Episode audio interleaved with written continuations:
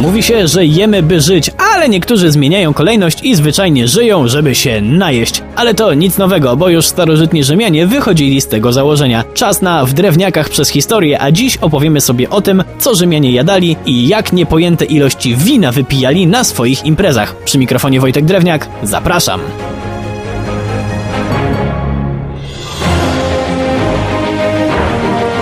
Rzymianie przywiązywali ogromną wagę do jedzenia, ale skąd to się u nich wzięło? Tutaj brak niespodzianki. Od Greków, od których delikatnie mówiąc pożyczyli znaczny kawał swojej kultury. Wracając jednak do jedzenia, to właśnie wzorem Greków szczególnie mocno ukochali sobie sosy. Brzmi to zupełnie normalnie, ale raczej nikt z nas nie chciałby jeść czegoś takiego. Najpopularniejszym sosem był tak zwany garum, a składał się on z solonych rybich wnętrzności wystawionych na słońce na mniej więcej miesiąc.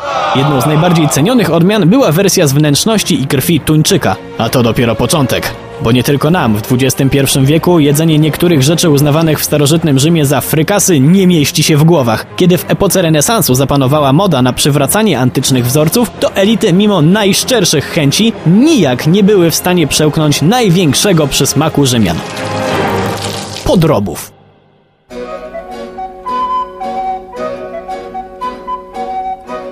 Po upadku imperium uchodziły one za jedzenie dla biedoty, ale wielcy Rzymianie uwielbiali jeść podgardla, przekrwione wątroby, języki, szpik kostny, macice. Okej, okay, już naprawdę wystarczy, bo mam wrażenie, że nie tylko mi powoli robi się niedobrze.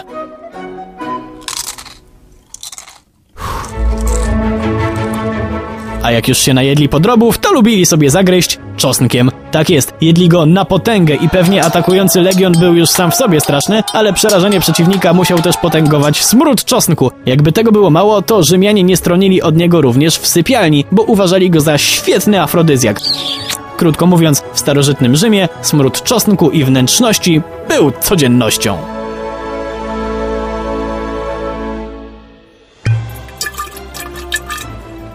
Ale w diecie Rzymianina było coś ważniejszego niż nawet najwspanialsze jedzenie. Naturalnie picie, a konkretnie wino. Jeśli ktoś z Was, drodzy słuchacze, woli piwo, no to przykro mi, nie znalazłby kolegów wśród rzymskich elit, bo te uważały piwo za napój dla dzikusów.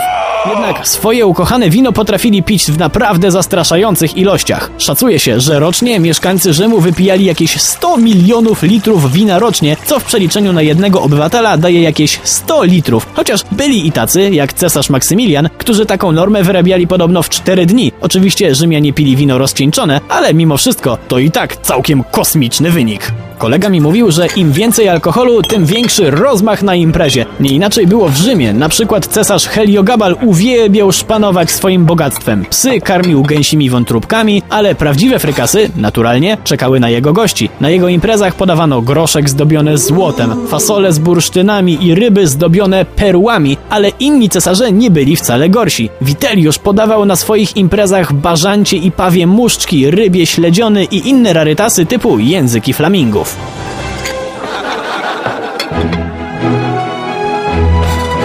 No ale co to za impreza, gdzie nie dzieje się nic śmiesznego, prawda? Rzymianie doskonale to wiedzieli, a im byli bogatsi, tym mieli większy rozmach w robieniu sobie jaj. Wspomniany już wcześniej Heliogabal był prekursorem ukrytej kamery. Kiedy ktoś na jego imprezie upił się i zasnął, to taki nieszczęśnik budził się w klatce pełnej niedźwiedzi, lwów i lamp